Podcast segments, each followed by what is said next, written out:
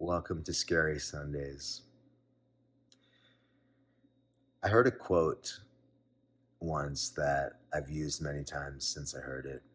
And the quote is People who worry don't need to worry.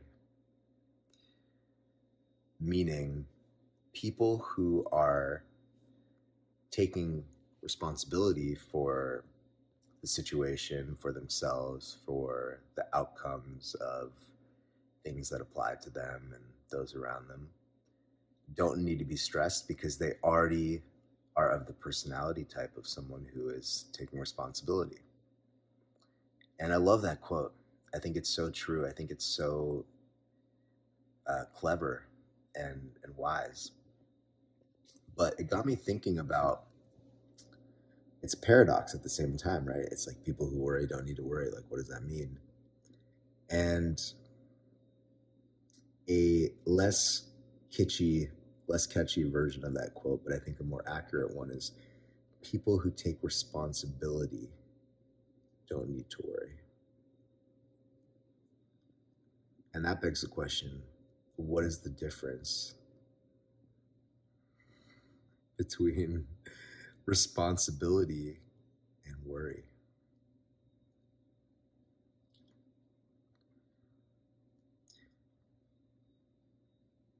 In my opinion, the difference is not always so obvious. Because let's just take an example, right? let's say that you are leaving a venue, you're leaving the restaurant after dinner, and you get in the cab and you're on the way home, and then all of a sudden you realize that you left your wallet at the restaurant. The responsible thing to do is to go back to the restaurant and get your wallet.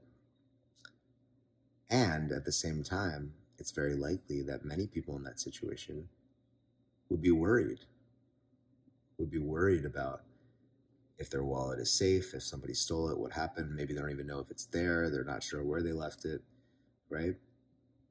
So I think the difference between responsibility and worry is not something that can be ascertained through the mind necessarily.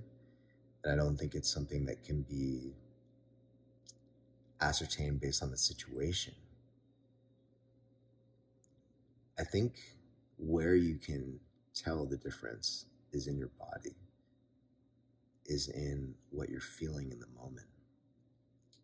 Because if we go back to, to the wallet example, the responsible thing to do is to go back to the restaurant and make sure that they have your wallet and hopefully recover it. And it is possible to do that without worrying. It's possible to stay calm in one's body while executing the responsible action. It's also possible to execute the responsible action while staying extremely uncalm and worried in one's body and getting your nervous system all jacked up and, and creating worst case scenarios in your mind. So then, how do we tell, like in a situation that's less obvious than that, right? Because I think everyone would agree, like in that situation, everybody goes back and tries to get their wallet. But if we apply that to something more general, like thinking about your future, and I'll use myself as a case study, I'm extremely financially insecure right now. I don't know how I'm going to make money. I stopped DJing, so that income stream has kind of gone down. I'm working on my album. I don't know how it's going to do. There's a lot of financial instability in my life right now and a lot of financial insecurity. And it's very easy for me to slip into worry about that, slip into fear about worst case scenarios. I don't want to go broke. I don't want to lose the quality of life that I'm used to. I'm really out here on my own for the first time in my life, like truly have been giving up my giving up my apartment in New York and just traveling, trying to figure out ways to make money. And also, all those thoughts are very responsible. Like I do need to make money. I need to figure it out. But the difference is that when I'm worried about it, I'm tense, I'm afraid, I'm fearful, I'm stuck in what the spiritual folks would call low vibration energy.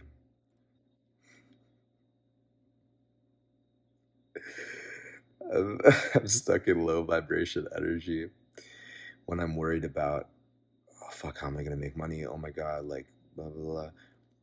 And that is paradoxically not a responsible way to approach the situation. It feels like you're being responsible because you're worried. And that's because everybody has it twisted, everybody, including myself, that being responsible means you need to be freaking out and worrying about the future. But contrast that to really paying attention to how to create financial stability in one's life. Again, using myself as an example.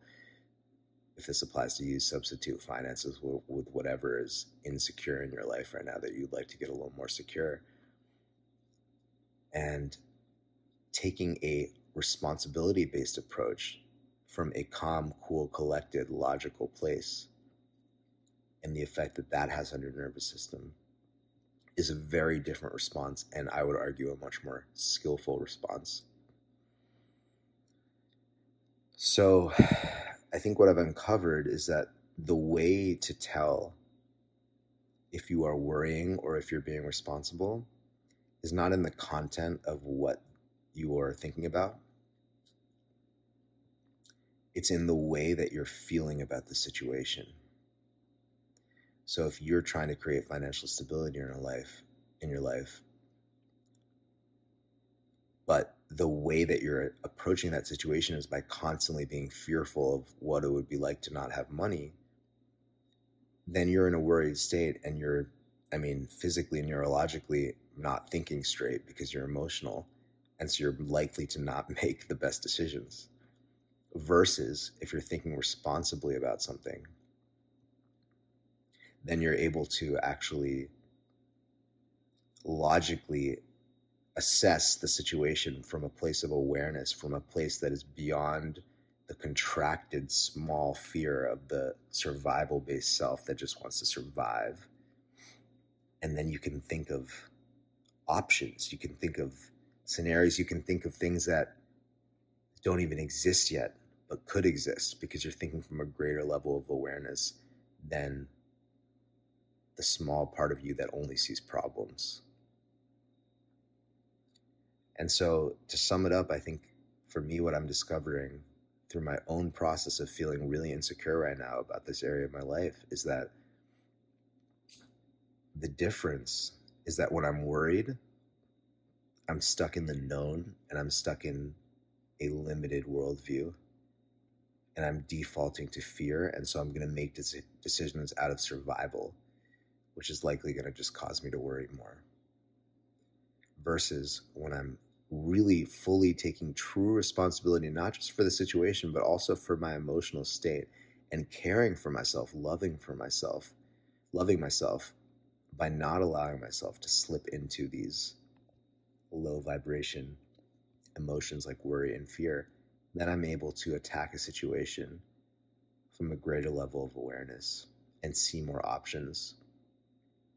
And this is easier said than done, but a practical tool that I'll leave you guys with that I'm trying to apply is when I feel that sense of worry coming on, instead of trying to use that as a guide to solve the problem, I just take a step back and I just completely and fully embrace the part of me that's worried. The part of me that wants to survive, the part of me that's scared that something's not going to go right or that it's going to not be able to survive from a greater level of mind, from a greater level of awareness. And just by easing that part of me, like a therapist would just sit with a client and hear them out and allow them to vent, that part of me naturally calms down. And now I can look at the situation from a place of responsibility and think abundantly about all the options So I hope this video helped, um, or at least gave some food for thought. Would love to hear your guys' comments, questions, concerns, agreements, disagreements, whatever comes to mind. And I love you guys. Catch you soon.